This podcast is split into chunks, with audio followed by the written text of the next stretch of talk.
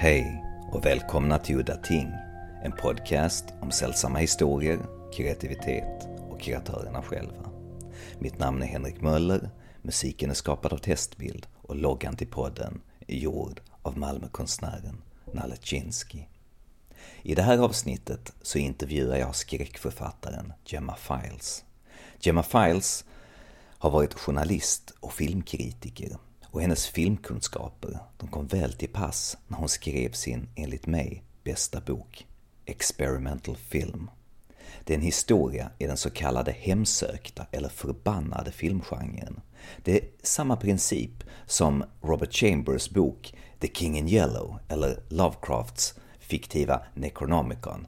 Alltså en bok som driver läsaren till vansinne eller på något sätt förändrar en som person. Gemma Files är dock inte den första som bidragit till den här genren. Andra bra exempel är Ramsey Campbells Ancient Images, och som han sen följde upp med och enligt honom då förbättrade, The Grin of the Dark, och enligt mig då mästerverket i den här genren, Flicker av Theodore Roszak, en bok som jag rekommenderar till alla. Det är alltså en film som när man tittar på den tränger sig in i huvudet på ett sorts magiskt sätt alltså på åskådaren och förändrar henne som person. Filmversioner på temat är John Carpenters Cigarette Burns och varför inte The Ring-filmerna, kanske det mest kända exemplet. Jag tror att ni förstår konceptet, och idag så talar jag med Gemma Files om den här boken Experimental Film, men jag inledde med att fråga om någonting som skräckförfattaren var mest rädd för, nämligen rymden. Could you talk a little bit about your fear of space? My fear of space dates back, I think, probably to as soon as I understood the concept, um, which was probably when I was like around five or six. Here in Toronto, there used to be a really good pa- planetarium, which uh, unfortunately has shut down. It's been shut down for quite a while now. Um, and my parents took me Uh, to that planetarium um, as soon as they were able. Uh, one of the first things that I saw there was a Christmas show um, in which they talked about the concept of um, the, the star Bethlehem, uh, the fact that it was probably a um, uh, a supernova going off. Um, and uh, therefore they talked about how uh, the light that we see of stars um, is just reaching us, and the stars themselves might already be dead. um, and uh, somehow that got tangled up in my mind with um, this gigantic angel that they showed. Um, so huge that uh, they kind of had to mirror it. So it was like you were looking at two angels, one angel for one half of the planetarium and one angel for the other half. Um, it took up all the space there was. Um, both of them took up all the space there was. And that started me thinking about um, emptiness uh, and emptiness and matter, um, and the idea that all I could see uh, might possibly also not be there. uh, yeah, so I was uh, I was thinking of um, weird things back when I was five or six. Um, but then again, I've always been thinking of weird things. The idea that, um, yeah, I think they mentioned that there was more emptiness even inside your body and inside everything that you could see than there actually was particles of matter. Space is endless. Uh, and when you start thinking about endlessness, you start thinking about the end. I'm sitting here kind of impressed and uh, and uh, and somewhat skeptical, because deep time and space are pretty extreme subjects, hard subjects for a five-year-old to grasp. uh, like I said, it, it, I, I was around five or six, um, or you know, I mean, possibly seven or eight. Happened to coincide with uh, the same time that uh, my parents broke up, so. That that also might have had something to do with it. Um, you know, the day that you're you you come you come home and your parents sit you down and say that, uh, you know, um, dad is uh, dad is leaving, and uh, you know it, it's nothing that you did. And then immediately you you know that it's something that you did. um, yeah, there's something about the um, the idea of emptiness. Uh, being far larger than what you can see, uh, which I guess is true, um, because eventually, eventually everything you see is just going to be emptiness. If you move a little bit into deep history, that type of cosmicism, the idea of uh, the idea of deep time was a concept that, again, I think I was introduced to considerably earlier than I, I otherwise might have been. Uh, again, in Toronto, not only did we have a wonderful pl- planetarium, but right next to the planetarium is the Royal Ontario Museum. Um, and one of the, again, one of the first things that I uh, remember, remember doing uh, specifically with my father um, is that we would go to the ROM and move from the bottom of the ROM to the top, um, visit every part of it. Uh, he'd always have something to say about every exhibit. Back then, the um, the displays uh, were not as large as they are now. And at the back of the uh, dinosaur display, um, at at the at the moment, you can move all the way through the dinosaur display, and you can come back out into the hallway. Um, but back then, it ended in a display of ichthyosaurs. So it was supposed to be the bottom of the sea, but all it was was dust and bones. Beautifully strung ichthyosaurs um, swimming in a sea that was nothing but dust. Uh, a light display that uh, mimicked water at the at the bottom of the sea, and uh, a, a weird kind of shushing noise. And of of course, you know, it was horrifying. Um, but I always wanted to go in there and spend as much time as I could before I couldn't stand it anymore. Can you remember when this fear entered your writing? One of the first times that I wrote about my fear of deep space was in the story The Narrow World, um, which was published in Queer Fear around two thousand. It later was republished as part of, sorry about that, it later was republished as part of the story cycle We Will All Go Down Together. Yeah, the main character of The Narrow World talks about his fear of space and his fear of um, dissolution, and how everything would eventually go spinning off into nothingness, and uh, that he would be part of what went spinning off into nothingness, um, how uh, he would lose all sense of himself.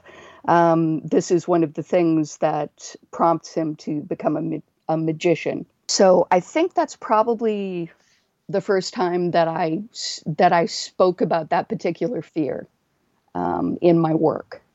Uh, but yeah, that's uh, it, it's sort of like um, I, I passed through a, a phase where when I was um, when I was at my heaviest, for some reason, um, I became extremely agoraphobic, um, and it was very difficult for me to walk across a bridge um, or stand on top of a building. I'm still not, you know, like super happy doing either of those things. um, and very difficult for me to be uh, in the middle of um, nowhere. Uh, like, for example, in a um, a valley in Australia, looking up and seeing stars which are completely different from the stars in North America. Um, or uh, I had a I had a boyfriend, a, a fiancé, um, who uh, his family came from Saskatchewan, and uh, they lived outside of Winnipeg uh, on a farm, and we went up there to visit his grandmother, um, amongst others, and yeah, that was hard. It was really difficult because um, it's the prairies, so the sky is completely open, and uh, once you get outside of Winnipeg, there's like nothing on either horizon. At the worst, my mother said to me, well, well, what do you think that fear is about? I said, well, you know, sometimes I have this fear that uh, I'm going to get sucked up into the sky. And she said, well, obviously you're not. And I'm like, obviously I'm not. Yes, there's this thing called gravity. What do you, what do you think that's, that fear is about? And I'm like, it's about death, Mom. What do you think it's about? You know, it's like, essentially, all fears are about death. Essentially, all fears are about dissolution of self. Um, something I've uh, uh, something uh, I've said in a couple of interviews recently is the essential fact of life is that we orbit a deep, dark hole. All of us are orbiting a deep, dark hole. And, um, you know, none of us know what's in in the hole, but we all know we're going in there eventually. And um, that's one of the reasons that horror is so essential to me. And to some degree, I think it's one of the reasons that as I found my voice as a writer, uh, I realized that horror seemed more honest to me, more natural than almost any other type of writing that I had come across. On this subject, I would like to bring something up, not exactly your love, but your appreciation for the film Interstellar. Interstellar is, is Interstellar gets a lot of flack, and Nolan got a lot of flack at the time for the concept of love as a physical force, right? Um, that the idea that love is one of is one of the things that holds the universe together. It's it's an it's an interesting idea. Um, I think in a way that he was building on the idea of strange attractors, um, which, you know, to my mind is is given a more interesting unpacking in uh, Jim Jarmusch's uh, Only Lovers Left Alive. Whenever. Whenever I'm confronted with the sheer physical forces of the universe, yeah, um, it is insanely depressing because they're so big and we're so small and we are at such a disadvantage. We're just these little monkeys that are essentially aware of our own mortality. Um, and so much of what we build and so much of what we do and so much of what we are is uh, a kind of hammering against the limitations of our existences. What happens when you go into the black hole? I mean, the okay, when I was a kid, um, the Disney film The Black Hole came out. Um, I think I was probably around twelve or thirteen. eleven it came out. eleven, okay. Yeah, that's my husband. Uh, eleven, it came out in eighty-nine. seventy-nine. seventy-nine, yeah. Uh, even at the time, I knew it was a very cartoonish version of something that was impossible to describe. Um, and the minute that you get into talking about things that are impossible to describe, you get the collision of mortality and faith. You get the concept of eternity um, gnawing away at you, like a uh, like like a bird sharpening its beak on a glass mountain until the mountain is gone, and that's the first second of your time in hell or in heaven. And both of those things are horrifying. When I went to see Interstellar with my husband, uh, during the descent into the black hole, I spent a lot of time looking at the side of the screen because I didn't know what I was going to see, but I knew I didn't want to see it. um, you know, and Nolan uh, is stuck with the same problem that everybody is stuck with. Um, you know, how do you show something which is impossible to show? The choice that he made was to go from something infinitely large to something infinitely small. And the infinitely small thing that he chose was love. Um, the love between, uh, you know, a daughter and a father.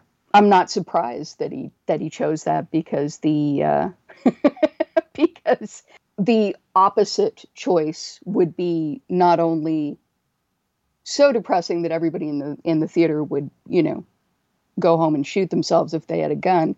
Um, but also, impossible to show. Absolutely impossible to show. Um, and this is one of the problems with uh, cinema.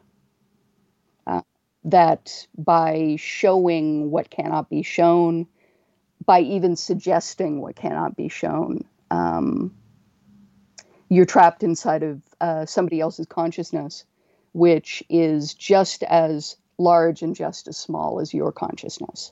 Simon, Simon Bestwick... Um, British writer, uh, British horror writer, um, wrote a novella recently called Rothstare, um, in which at one point the main character has to pass through um, a sort of section of eternity um, and begins to feel the torque and twist of intersecting gravitational pulls, I suppose.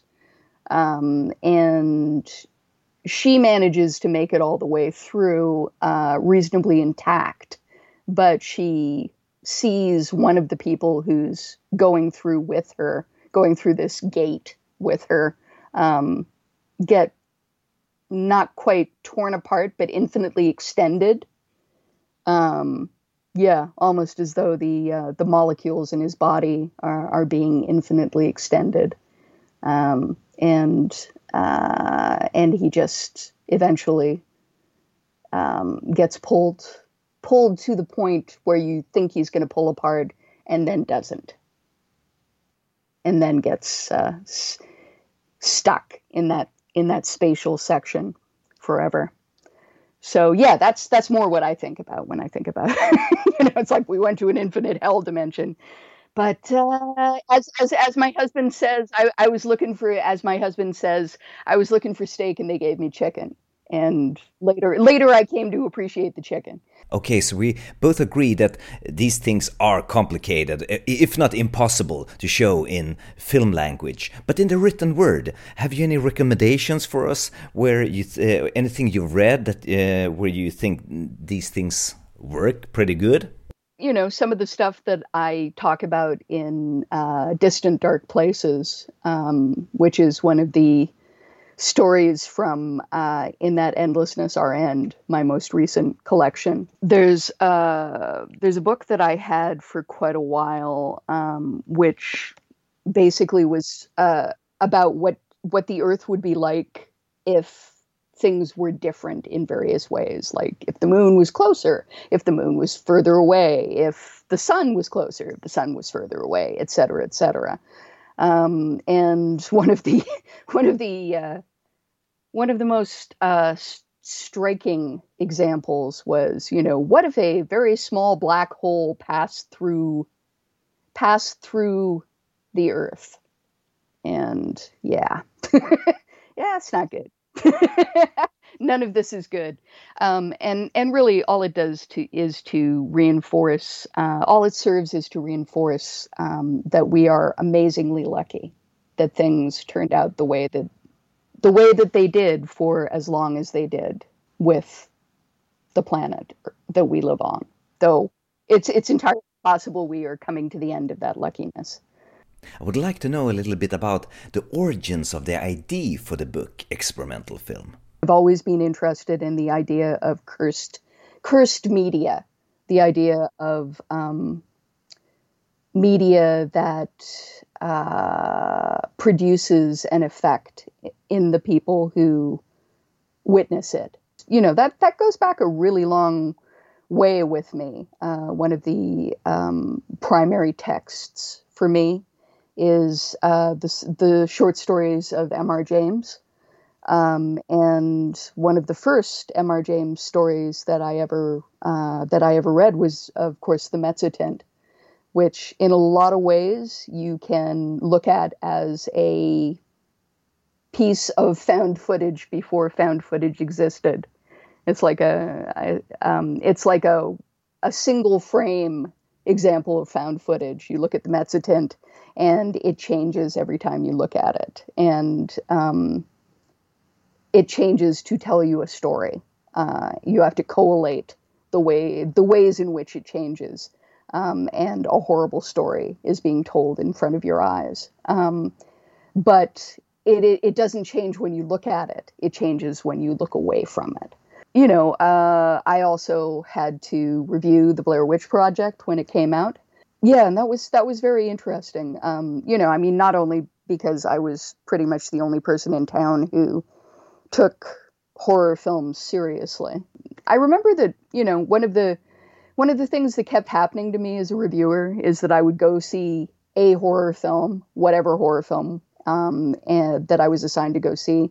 And I'd come out and some other film critic who was in there with me, who I had heard sighing throughout the entire thing, would turn to me and say, "So, did you like that?"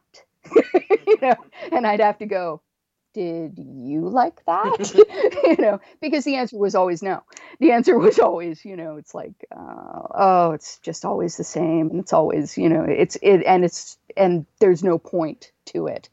Um, but yeah, the the idea of The idea of trying to capture something, again, intangible on on film, something that causes an effect, but something that is an effect in itself, um, was percolating in my in my mind for quite a while. Um, so the idea of, you know, what there's a film, what kind of film is it, um, what is being captured in the film, et cetera, et cetera, et cetera, all of those things.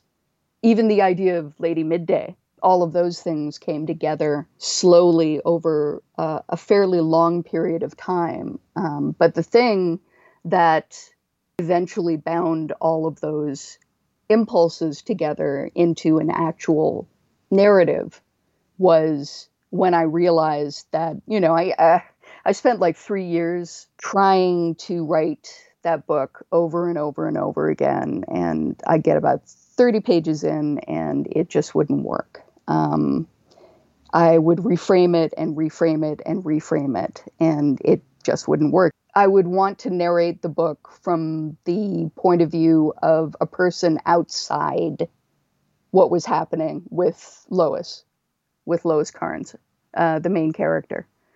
Um, so I would be a guy who was writing a book about what had happened. I would be a researcher. I would be a person who, I, uh, at one point I was, uh, Safi Hewson, her, uh, her former student, um, who ends up helping her, um, do the research on, uh, Lady Midday, and also on, uh, the woman who actually made the film, uh, Missus Uh, A. McCalla Whitcomb. But eventually, uh, I would do everything I could to not be Lois. I would do everything I could to not be the character that was based on me. And eventually, uh, I made the logical jump. It, yeah, I, I had like a meltdown uh, at this writers group that I used to be part of. I was just like, I don't understand why I can't do this. And, you know, it's like, this is the book that I really, really want to write. And, you know, what the hell is wrong with me? It's it's it would be so good if I could get it done. And it was at that point that I realized, oh, shit, no, I'm the main character. Lois is based on me. I have to be Lois. I have to narrate the book as Lois. From the very beginning, I should have understood that what I had to do was to go into the socket of the most um, painful part of the narrative and live there. So, um, you know, you begin with Lois Cairns, um, former film reporter, former teacher, uh, who has just lost her job, uh, who is not is not a fiction writer. That's the main difference between Lois and me, that uh, when I lost my job as a reviewer, I reframed myself as a teacher. And when I lost my job as a teacher, I still had my existence as a fiction writer. And my existence as a fiction writer allowed me to reframe myself in a way. You know, I'm not saying that it wasn't traumatic, um, because it was, or that it wasn't painful, um, because it was, but at least I had that and I could fall back on it. And a lot of me thinking about Lois is thinking about, well, you know, what if I had that one two punch happen and then the final punch of, oh, and by the way, your your son has autism.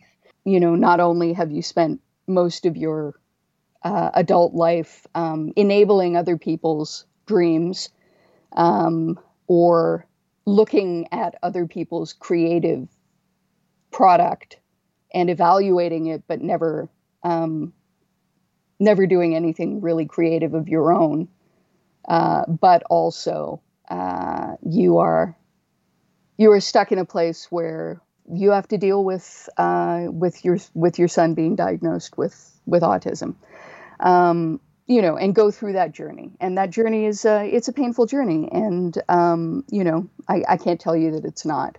There's uh, a couple of writers who have diagnoses um, who formed something uh, which I believe is called the Autism Book Club, where they go out of their way to read and review books that have autistic characters in them. They did a very good review of um, of Experimental Film, in which they ended up saying, you know, at one point Lois says, well, maybe, you know, maybe I could have gotten a diagnosis. And yeah, no, she absolutely is.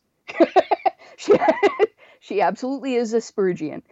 This is a great idea, and I'm a big fan of other books in the genre. Uh, have you read Ancient Images or Grin of the Dark or Why Not Flicker by Theodore Roszak? I had previously read Ancient Images, and Ancient Images was amazing. Um, you know, it was definitely one of the one of the books that I was thinking of. Uh, I had not read Flicker. I didn't read Flicker until after I wrote Experimental Film. Uh, on Ellen Datlow's recommendation, I bought Flicker and read it, and yeah, was very impressed. Um, I have a copy of Zeroville. I haven't, I've yet to actually read it. Well, apparently there's uh, a cursed film in it, or a film that has uh, a particular effect on everybody who watches, who watches it. There is a growing, I, I think, movement towards the idea of the cursed film, um, which to my mind um, has grown up in tandem with the genre of found footage. More and more, you know, it's it's it's it's funny. My uh, my husband is not a horror fan per se. Um, he's much more of a fantasy fan, science fiction fan. Um, but the one genre that we definitely agree on in terms of horror is found footage. And often the two of us will, you know, spend like an evening, um, you know, looking around on YouTube for found footage films that people have uploaded. um, and uh, and and watching those and and and sort of going over whether they work for us and why they work for us. Um, that's how we found uh, Gags the Clown, for example, which is a, a very weird but interesting recent uh, found footage film. You know, found footage has so many so many precedents um, in in narrative. Um, you know, really, when you think about it, uh, any epistolary novel, any novel that's uh, assembled from a bunch of different documentation Uh, is like the equivalent of a found footage film. When you trip across Dracula, you're reading the equivalent of a found footage film, um, not least because it's contemporary to the time. So, you know, and at the time, um, it would have been, you know, the equivalent of like an airport thriller. You know, it's like where you're using all the technology at your at your disposal to examine something that is, um, yeah, to frame something that is absolutely not real, but treated as though it is real and treated as though it is something that can be captured um, through uh, the most recent technological methodology. I'm curious to know about your favorite writers, and I know that you have a particular fondness for Nadia Bolkin. Nadia Bolkin, yes. She's a fascinating person to me because whenever you see a story, you see her name in something, you know that the story is going to be powerful and interesting and new in a way that will surprise you. She has that gift of jumping into a voice and inhabiting it completely. Um, and her voice is uh, very fresh um, and very, um, very fresh, very millennial. Uh, very political. Uh, politics are always present, which makes a lot of sense. Uh, I believe she studied political science. She has one collection uh, that's out right now. It's called She Said Destroy. Um, called She Said Destroy. Um, and pretty much anything from that, pretty much anything um, from that is amazing. But uh, I will particularly highlight Girl, I Love You, in which she takes um, a lot of the tropes of J-horror and just dials them up to eleven. um, yeah, it's a, it's about uh, it's about schoolgirls and curses, um, and it is insane. It is just amazing. Um, yeah. Whenever I see her name on anything, I know I'm gonna I'm in for a good time. Um, S P Miskowski is another person that uh, I'm hugely impressed by. All her short novels, um, her Skyloot cycle novels. Um, the cycle begins with Knock Knock, and uh, I believe her most recent one is Uh, The Worst Is Yet to Come and The Best of All Possible Worlds uh, are her two most recent Skyloot novels. Um, but she's also done some amazing just short fiction. I yeah, that I'd very much like to uh, to highlight. Um, she has a collection called Strange as the Night. Um, and one of the stories that I really love from that is told from the point of view of a person who you gradually realize is, is essentially a Manson girl. um, and yeah, she, she has this real understanding of female passive aggression, uh, the ways in which women channel their rage through witchcraft, uh, as, as, as well as many other ways. So those are two people, S P Miskowski and Nadia Bolkin. Um, another person is Laird Barron. It's fascinating to me because Laird Barron has written some of the most amazing fiction that um, that I've ever read, and he's written some of the most frustrating fiction that I've ever read. Um, you know, you can't stick him in a box. He just will do what he will do. Mysterium Tremendum is amazing in that particular way. Um, at first, it's just a bunch of guys going on a trip, you know, bunch of bunch of gay guys, um, tough gay guys, you know, getting into getting into bar fights and doing this and doing that. And then slowly you begin to realize that there's stuff going on in the back um, that, uh, you know, uh, is a little bit more occult and a little bit more um, strange. And then it's like, well, one of one of us fell down a crack and um, something else emerged. And eventually you too will fall down that crack.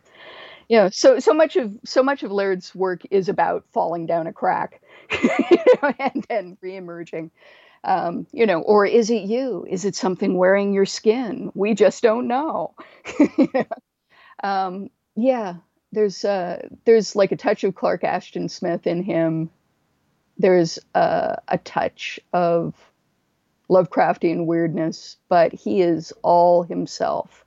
You know, he's a person who is gigantically difficult to imitate, and I and I know that because I've been called upon to do that at least once.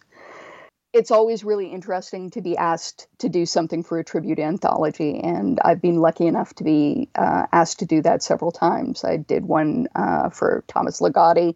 Oh, oh most recently, uh, Matthew Bartlett. It's very difficult to capture the voice of someone perfectly. So it's better to go with themes, the themes that people return to again and again. Um, and with uh, and with Laird, uh, a lot of it had to do with eventually, you know, burrowing deep into the earth and, uh, you know, going someplace that you can't come back from. And changing changing in ways that, uh, you know, are, are probably not so healthy, but uh, but you like them. You like them nonetheless. You know. Ja, och med de orden så säger vi hej då. Mitt namn var Henrik Möller. Musiken var skapad av Testbild. Hej då.